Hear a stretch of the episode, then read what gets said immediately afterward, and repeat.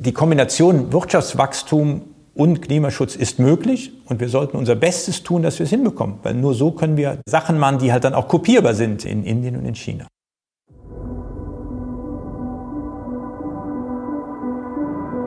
Wirtschaft, Forschung, Debatten. Ein ZDW-Podcast.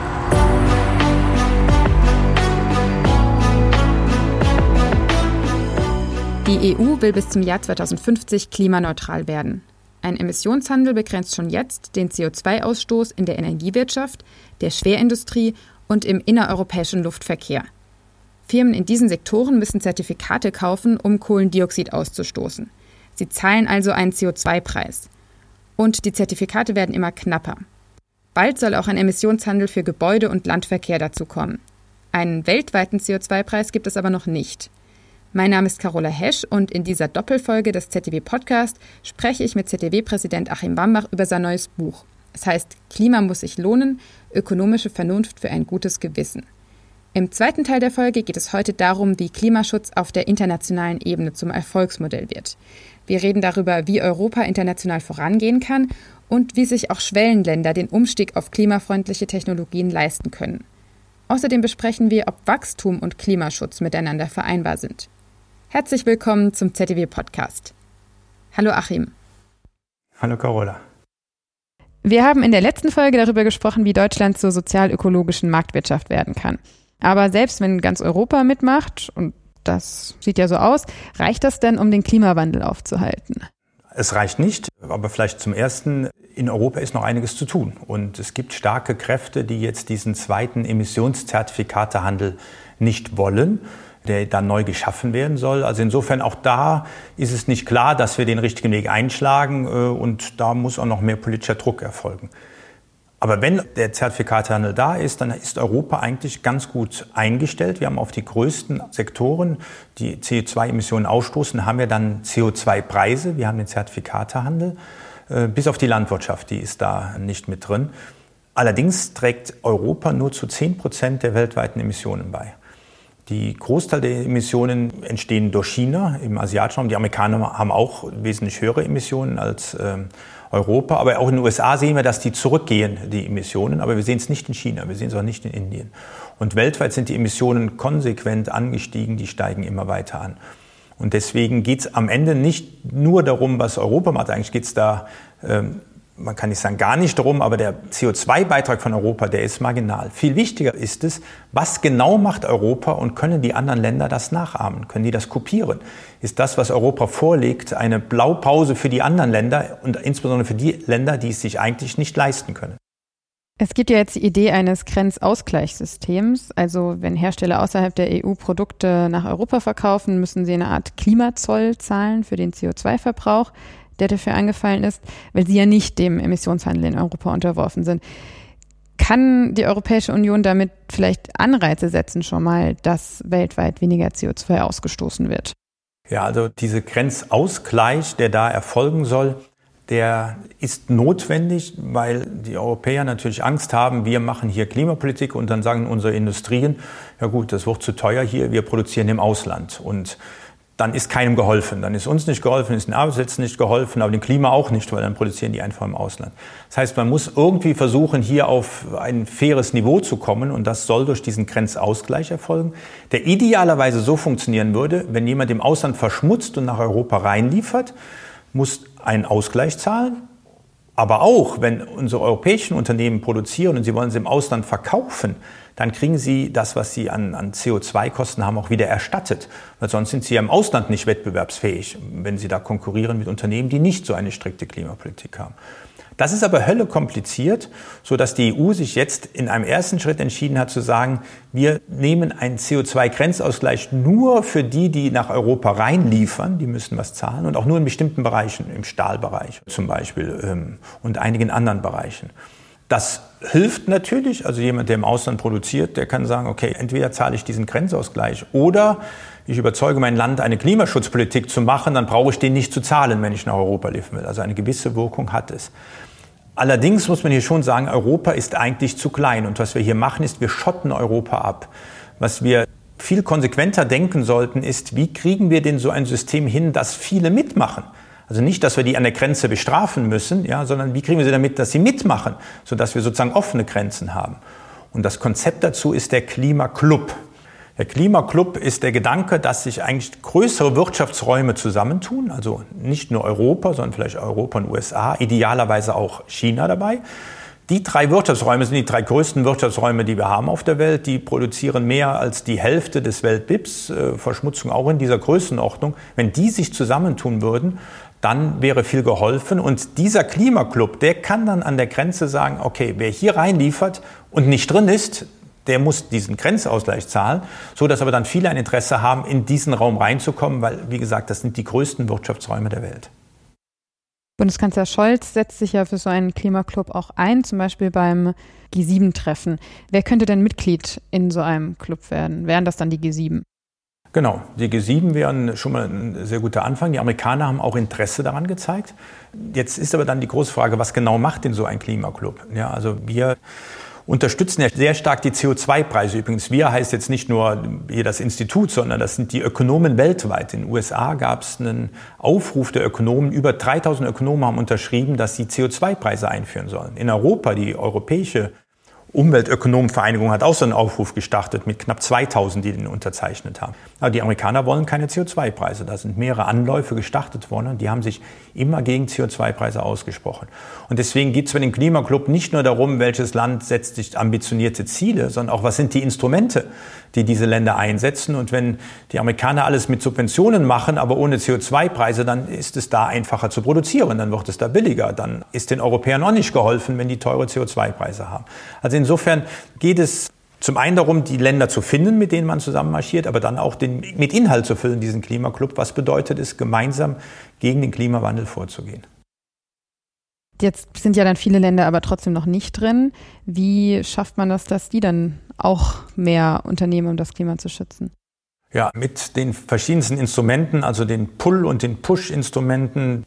Das eine ist, je besser und je günstiger wir Klimaschutz machen, desto einfacher ist es für die, die zu kopieren. Äh, Innovation ist da das Schlagwort, da kommen wir gleich bestimmt drauf zu sprechen. Das andere ist, der Klimaclub ist schon attraktiv, wenn da die großen Wirtschaftsräume sind. Hier wird also Wirtschafts- und Klimapolitik miteinander verknüpft. Und dann zu sagen, wenn ihr in dem Wirtschaftsraum tätig sein wollt, dann entweder den Ausgleich an der Grenze zahlen oder tretet in den Klimaclub ein. Also sozusagen sie mit wirtschaftlichen Anreizen in diesen Club hineinholen.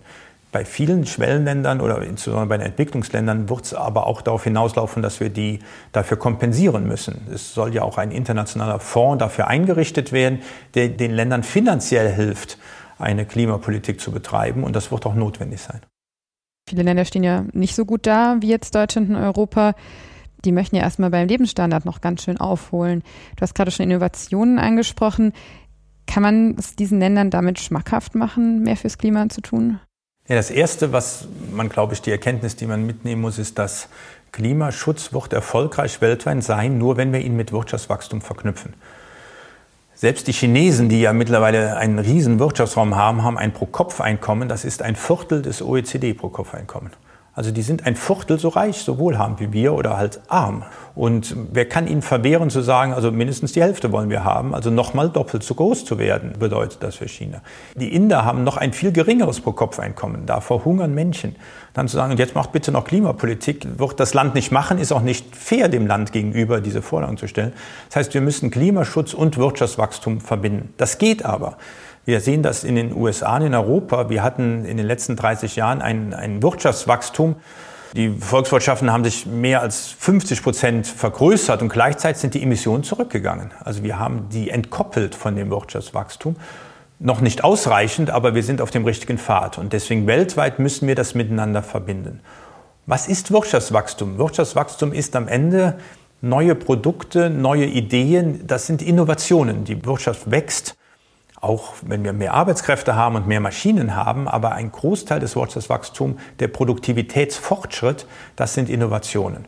Und deswegen ist ein ganz großes Thema, wo wir, glaube ich, noch viel mehr tun könnten, wie können wir die Innovationen beschleunigen in diesem Bereich.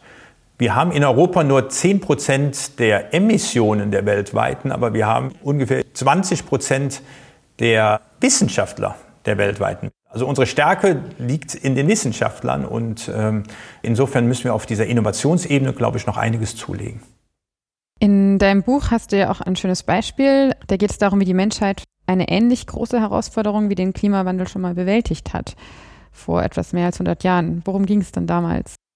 Ja, das ist eigentlich ein sehr hübsches Beispiel. Auch damals stand die Welt vor einer riesen Herausforderung. Und zwar, die hatten zu wenig Dünger.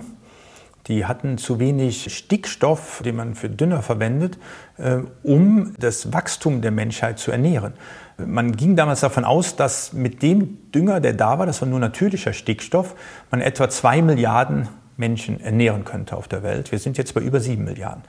Und was war die Erfindung? Die Erfindung war, wie kriegt man Stickstoff aus der Luft? Weil da ist es drin, aber es war ganz schwierig, den da rauszubekommen. Es war sehr teuer.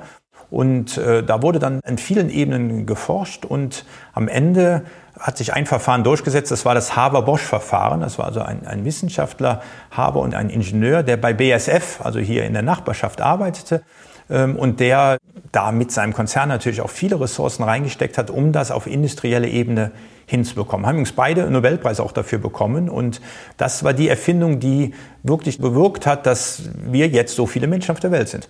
Und ähm, das ist ein sehr schönes und auch beeindruckendes Beispiel, wie sozusagen aus einer Situation, wo zum einen klar war, so wie es jetzt ist, geht es nicht weiter. Zum anderen war aber auch damals schon klar, okay, es gibt Alternativen, die sind aber zu teuer. Da fehlt noch genau der Zugang zu diesen Alternativen. Wie kriegen wir das nicht nur im Labor hin, sondern im industriellen Maßstab und so weiter? Wie das die Gesellschaft, also eigentlich die Weltgemeinschaft dann auch geschafft hat, dieses Problem zu lösen. Und vor einer ähnlichen Situation stehen wir heute. Wir müssen den Klimaschutz hinbekommen, wir müssen ihn finanziell hinbekommen. Die Konzepte liegen da. Wasserstoff ist klar, dass grüner Wasserstoff, also Wasserstoff aus erneuerbaren Energien, äh, wir in der Industrie hier einsetzen müssen. Aber wie wir es hinbekommen, wie wir die Pipelines machen, wie der genau eingesetzt, wie er transportiert wird, äh, da sind noch viele Innovationen offen, so würde ich es jetzt mal sagen. Ja, also viele Fragen sind noch offen und das ist die Aufgabe für die nächsten Jahre und Jahrzehnte. Wo liegen vielleicht die Unterschiede heute zu dem Problem damals? Ein echtes Problem der jetzigen Klimapolitik ist, dass nicht klar ist, wo man sein Geld verdienen kann. Also damals war so, der, der das erfindet, und das war halt BSF, der hat auch ausgesorgt für die nächsten Jahre. Ja, weil die verkaufen dann ihren Stickstoff als Dünger weltweit und äh, haben Patente drauf, die sie lizenzieren können und können ihre Einnahmen generieren. Und ähm, das hat erst BSF dazu gebracht, so viel Geld da rein zu investieren. Die hatten zwischenzeitlich über 1000 Menschen beschäftigt, ohne zu wissen, ob es klappt. Ja, um es auszuprobieren und neu zu testen. Und dann sind Sachen in die Luft geflogen. Und das ist ja ein Riesenaufwand, den man für Innovationen betreibt. Und hier ist es so, die Klimapolitik hat halt schon erratische Komponenten. Äh, die Klimapolitik ist nicht so, wenn ich jetzt eine Innovation habe, ist klar, dass ich damit Geld verdiene, sondern wenn dann die Politik sich ändert und dann diese Technologie zum Beispiel ausschließt, dann verdiene ich damit kein Geld. Also ein Beispiel.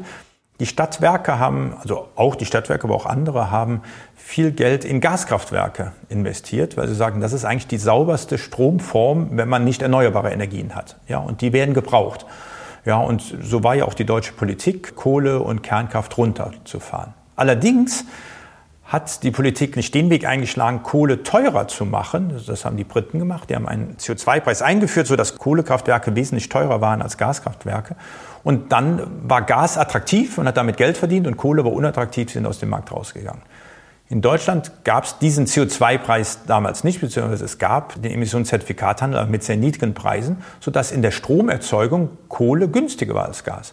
Das hat dazu geführt, dass wenn Strom gebraucht wurde und die Erneuerbaren nicht genug geliefert haben, haben die die Kohlekraftwerke angemacht und die Gaskraftwerke haben nicht geliefert und die haben auch kein Geld verdient. Deswegen mussten die Stadtwerke diese Gaskraftwerke abschreiben, weil die dann doch nicht so viel gebracht haben, wie man sich gewünscht hat. Und die Ursache ist die Politik. Wenn die Politik CO2-Preise eingeführt hätte, wäre das ein gutes Investment gewesen dadurch, dass die Politik sich lieber darauf konzentriert hat, die erneuerbaren Energien zu fördern, also sozusagen im Strommarkt die sauberen zu fördern, statt die dreckigen zu bestrafen, das war die Politik, die Deutschland gewählt hat, war Gas nicht attraktiv und die haben Verluste gemacht. Und deswegen spielt in der Klimapolitik die Politik eine viel größere Rolle als damals in der Ernährungspolitik. Ja. Ähm, und hier muss die Politik wirklich darauf achten, dass sie langfristig verlässliche Politik macht. Und das heißt nicht nur Ziele festsetzen. Wird ja häufig gesagt, ambitionierte Ziele, dann weiß man, womit man zu rechnen hat. Ja, aber wenn ich weiß, dass wir 2050 klimaneutral sind, dann weiß ich nicht, wie wir da hinkommen. Ich kenne nicht den Weg. Dann weiß ich nicht, ob meine Innovation sich lohnt. Soll ich hier Geld investieren? Soll ich da Geld investieren? Im Moment haben die Industrien es leichter, zur Politik zu gehen und zu sagen, ihr wollt, dass wir 2050 klimaneutral sind, dann gebt uns jetzt Geld, dass wir umstellen. Also das ist im Moment vielversprechender, als Innovationen zu tätigen. Was bräuchte man, damit mehr Innovationen sich wieder lohnen? Ich glaube, wenn die EU es hinbekommt, den zweiten Emissionszertifikatehandel einzuführen, dann haben wir CO2-Preise für fast alle relevanten Sektoren. Dann wäre schon extrem viel gewonnen. Das Zweite ist, die Industrie muss daran glauben, dass wir diese CO2-Preise auch die nächsten 30 Jahre behalten. Äh, das wird nur funktionieren, wenn wir ein weltweites Abkommen hinbekommen. Ja, weil wenn am Ende nur Europa Klimapolitik macht und keiner macht mit, dann werden wir nicht weitermachen. Dann hilft es auch nicht. Ja, das heißt, der Klimaclub ist tatsächlich eine wichtige Voraussetzung, dass wir da hingehen. Und ich glaube, ein dritter Aspekt ist, dass die Regierung konsequent sagt, dieser CO2-Preis, das ist unser Leitinstrument. Und nicht, wir machen noch tausend Sachen darüber hinaus, ja, sondern die Klimapolitik wird gesteuert über diese CO2-Preise. Zumindest bei den Sachen, die sie darüber hinaus macht, sich fragt, unterstützt das die CO2-Preise oder wirkt es gegen diese CO2-Preise? Und ähm, da, glaube ich, kann auch noch einiges ähm, getan werden, dass sozusagen die Politik mehr vorhersehbar wird, dass klarer wird, okay, wie wird sie denn in fünf Jahren entscheiden, wie wird sie in zehn Jahren entscheiden. Und das ist immer noch sozusagen, es gibt keine saubere Linie, die die Politik fährt. Meine These wäre, weil wir noch nicht genau wissen, was sozial-ökologische Marktwirtschaft bedeutet. Wir sind ja noch dabei, das sozusagen zu erarbeiten, das Konzept. Und insofern gibt es immer wieder politische Entscheidungen, die dann doch gegen die CO2-Preise wirken. Das heißt, es ist wichtig, jetzt erstmal die sozial-ökologische Marktwirtschaft klar zu kriegen. Ich denke schon. Meine Sorge ist, dass wenn wir die ambitionierten Ziele, die wir in Deutschland haben, in der kurzen Zeit erreichen wollen, dass die Politik auf Verbote setzen wird. Dass die sagt, wir wollen sicher gehen, wir verbieten das, wir verbieten das. Ja, und dann ist nicht klar, was genau sie verbieten. Es ist nicht klar, wie ich mich darauf einstellen kann, wo kann ich Innovationen wirken lassen. Ja, und die Diskussion, die wir jetzt hatten um synthetisches Benzin, macht das noch Sinn oder müssen die Flotten alle mit Batterien fahren? Alle Ingenieure gehen davon aus, dass die Fahrzeuge in 10, 15 Jahren batteriebetriebene Fahrzeuge sein werden, weil das zu teuer ist, synthetisches Benzin. Aber wer weiß, was es da noch für Erfindungen gibt und vielleicht gibt es auch welche Motoren, die dann besonders synthetisches Benzin nutzen und vielleicht auch nicht. Ja, aber diese Offenheit dazu haben, sodass es sich lohnt, da rein zu investieren, wenn man es denn will. Weil wir gerade über die sozial-ökologische Marktwirtschaft gesprochen haben und du vorhin auch den Begriff des Wachstums erwähnt hast, vielleicht schauen wir doch noch mal kurz drauf. Wie geht das Wachstum in einer sozial-ökologischen Marktwirtschaft, Wachstum und Klimaschutz zusammen? Das ist ja doch was, was für viele Leute nicht zusammenpasst. Es ist so weltweit, dass wenn das Welt-BIP steigt, also das äh, Bruttoinlandsprodukt der Länder der Welt, dann steigen auch die Emissionen. Und das ist sozusagen die Erkenntnis, die viele Menschen auch geprägt hat. Und dann ist natürlich klar, wenn ich die Emissionen senken will, muss ich das BIP senken. Zumindest auf Wachstum verzichten. Ja, aus dieser Denklogik kommt das heraus. Was wir aber jetzt in den USA und in Europa gesehen haben in den letzten 30 Jahren, ist Wirtschaftswachstum. Wir brauchen immer weniger Energie und wir haben auch immer weniger Emissionen, um Sachen herzustellen und schon in einer ordentlichen Menge. Also das ist nicht nur ein marginaler Effekt, weil wenn man sich überlegt, in den letzten 30 Jahren ist ja unsere Wirtschaft hat sich fast um 50 Prozent äh, vergrößert, ja, und gleichzeitig sind die Emissionen aber signifikant zurückgegangen. Und insofern ist es möglich und das muss auch das Ziel sein, weil selbst wenn wir in Deutschland auf Wachstum verzichten können, im Sinne von irgendwie werden wir das schaffen. Das ist keine schöne Vorstellung, ja, dass wir weniger Wirtschaftswachstum haben. Man sieht das ja, wenn die Wirtschaft mal um drei Prozent einbricht, dann haben wir Arbeitslosigkeit oder zumindest Kurzarbeitergeld und ähm, dann laufen wir auch in andere Probleme hinein. Aber weltweit ist das überhaupt keine Option. Wir werden weltweit nicht eine ambitionierte Klimapolitik machen, indem wir den Ländern sagen, jetzt hört mal auf zu wachsen. Idealerweise kriegt ihr noch weniger Kinder und äh, verzichtet auf Fleisch. Das ist für Indien nicht attraktiv, das ist für China nicht attraktiv und für die anderen Schwellenländer ist es auch nicht attraktiv. Deswegen die Kombination Wirtschaftswachstum und Klimaschutz ist möglich und wir sollten unser Bestes tun, dass wir es hinbekommen, weil nur so können wir ein, ein Vorbild, ich mag den Begriff nicht, aber nur so können wir Sachen machen, die halt dann auch kopierbar sind in Indien und in China. Und du hast ja schon gesagt, der Schlüssel dazu sind Innovationen. Jetzt hatten wir es gerade viel von Technologie. Aber ein weiterer wichtiger Teil unserer Wirtschaft ist ja auch der Finanzmarkt. Und der soll nach dem Willen der EU-Kommission auch beim Klimaschutz eine Rolle spielen.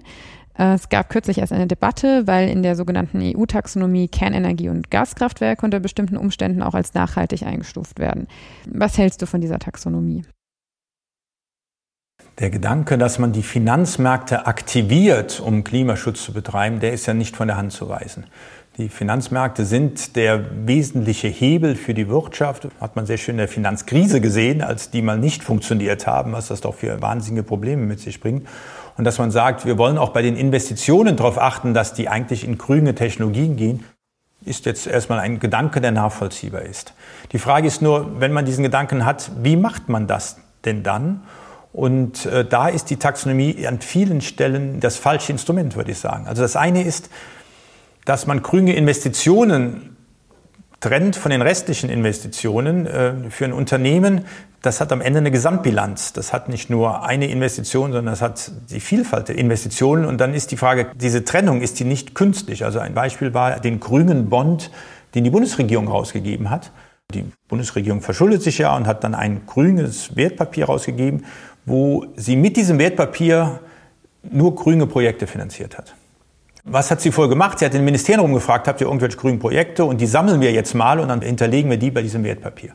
Das hat aber doch überhaupt keine Wirkung. Zum einen waren die Projekte eh geplant, ja, und zum anderen ist so, aus diesem Verschuldung zahlen sie diese Projekte, aber die hat ja auch die gesamten anderen Haushalt, die Bundesregierung, durch Steuereinnahmen, durch andere Verschuldung und damit zahlt sie die anderen Projekte. Am Ende hat die einen Haushalt. Die hat nicht einen grünen Haushalt und einen braunen Haushalt, sondern die hat nur einen Haushalt. Also diese Trennung ist schon künstlich.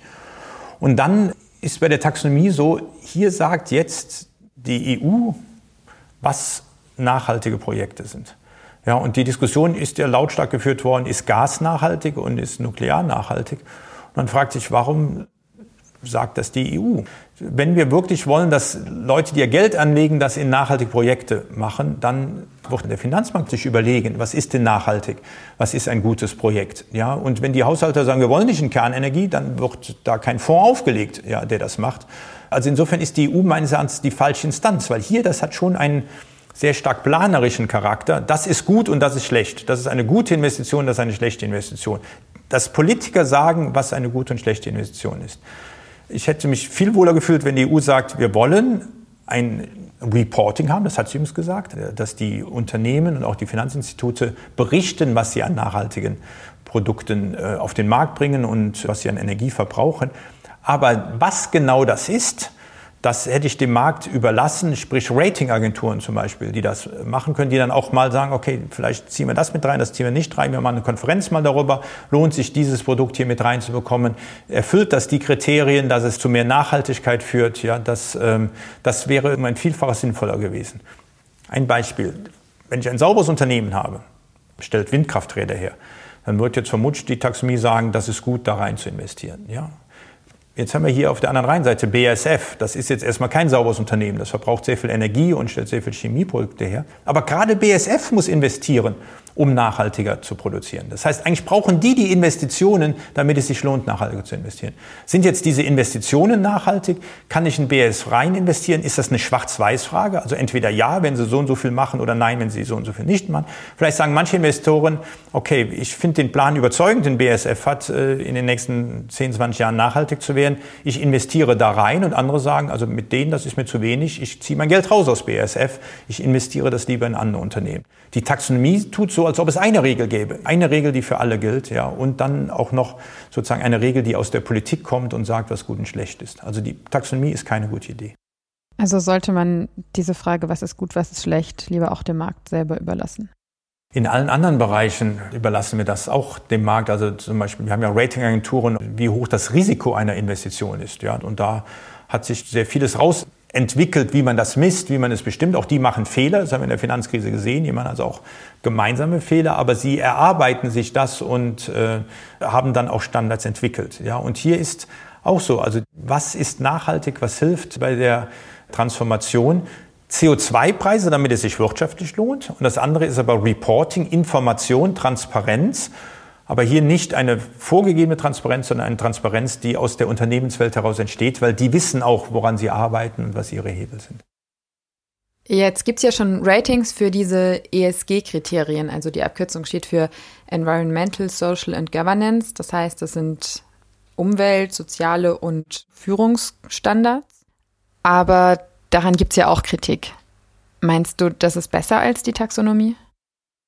Ja, diese Ratings gibt es jetzt erst seit kurzer Zeit. Äh, dieses Reporting, diese Berichterstattung gibt es ja auch erst äh, seit kurzer Zeit.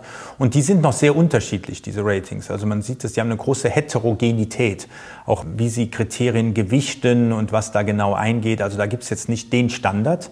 Allerdings ist es auch sehr komplex, weil die halt nicht nur die Umwelt berücksichtigen, sondern auch andere Faktoren, soziale Faktoren sind mit dabei, Governance-Faktoren, also wie ein Unternehmen gesteuert wird. Ich könnte mir schon gut vorstellen, dass wenn man diese Ratings fokussieren würde, also vermute sogar noch mehr auf den Klimaaspekt.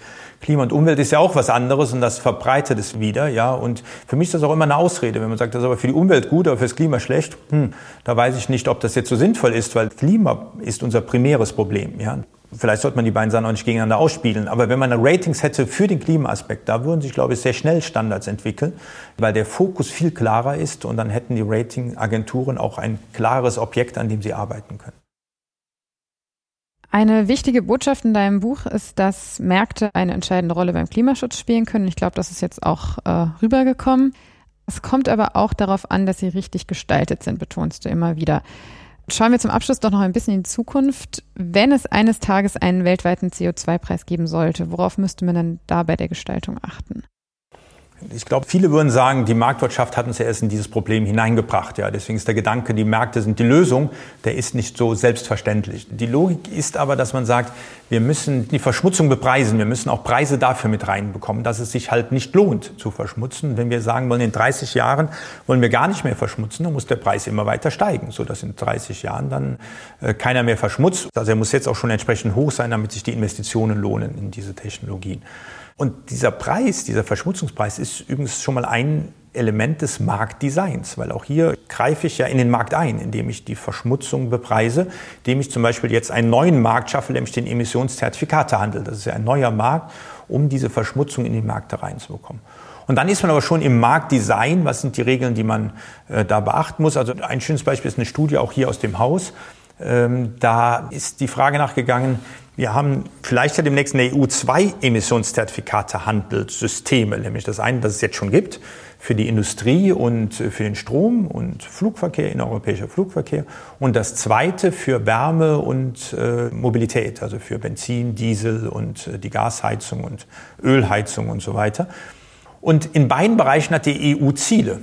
Und jetzt haben ähm, unsere Leute dann ausgerechnet, wenn wir die schaffen wollen, die Ziele, wie hoch muss dann der Preis sein? So was die ausgerechnet haben, ist, wenn wir die schaffen wollen, wie teuer wird das für die Unternehmen und was ist sozusagen die Unternehmen, die es gerade noch hinbekommen und manche verschmutzen halt weiter. Die Ziele heißen ja nicht null bis 2030, sondern eine Reduktion äh, von, weiß ich nicht, 40 Prozent. Und dann kamen die aber aus Ergebnissen, dass die sagen, okay, der eine Emissionszertifikathandel hat Preise zwischen 80 und 100 Euro, das ist der, den es jetzt schon gibt. Der andere, Verkehr und Wärme, braucht CO2-Preise 200 bis 300 Euro.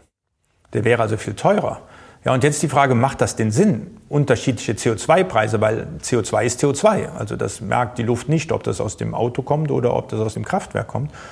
Und was die Studie auch gerechnet hat, ist, was ist, wenn man die Preise angleicht? Also wie kriegt man die Preise angeglichen? Indem man sagt, wir müssen etwas ambitionierter sein im Strombereich und etwas weniger ambitioniert im Verkehr- und Wärmebereich, sodass dann bei dem einen ambitionierter werden im Strombereich, die Preise steigen, im Wärmebereich etwas weniger ambitioniert, die Preise fallen, so dass wir dann auf Preise für 150 kommen in beiden Bereichen. Und die haben ausgerechnet für das BIP, das deutsche BIP, das System, so wie jetzt geplant ist, würde Kosten von drei Prozent verursachen, mit der neuen Regelung nur von anderthalb Prozent. Also hier kann man tatsächlich Sachen richtig und falsch machen. Und das ist das, was beim Marktdesign so wichtig ist, dass man sich genau überlegt, wie sind die Wirkungskräfte, können wir das System verbessern und können wir die Märkte so effizient wie möglich machen, weil das ist das, was am Ende auch zum Wohlstand führt. Und das ist, was man in deinem Buch nochmal nachlesen kann. Genau. Vielen Dank, Achim, für das Gespräch. Sehr gerne, Dankeschön. Das war der zweite Teil unserer Doppelfolge zu Klima muss sich lohnen. Wir haben beide Teile am 26. Juli aufgenommen. Im ersten Teil sprechen wir über den Weg zur sozial-ökologischen Marktwirtschaft. Falls ihr es noch nicht getan habt, hört gerne mal rein. Und wenn ihr jetzt Lust bekommen habt, das Buch zu lesen, Klima muss sich lohnen, ökonomische Vernunft für ein gutes Gewissen ist im Herder Verlag erschienen und hat 160 Seiten. Vielen Dank fürs Zuhören beim ZDW Podcast.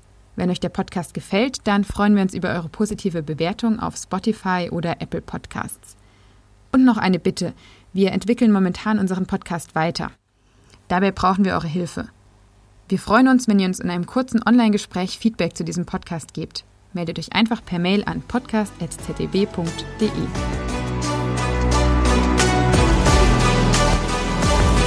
Wirtschaft, Forschung, Debatten. Ein ZDW-Podcast.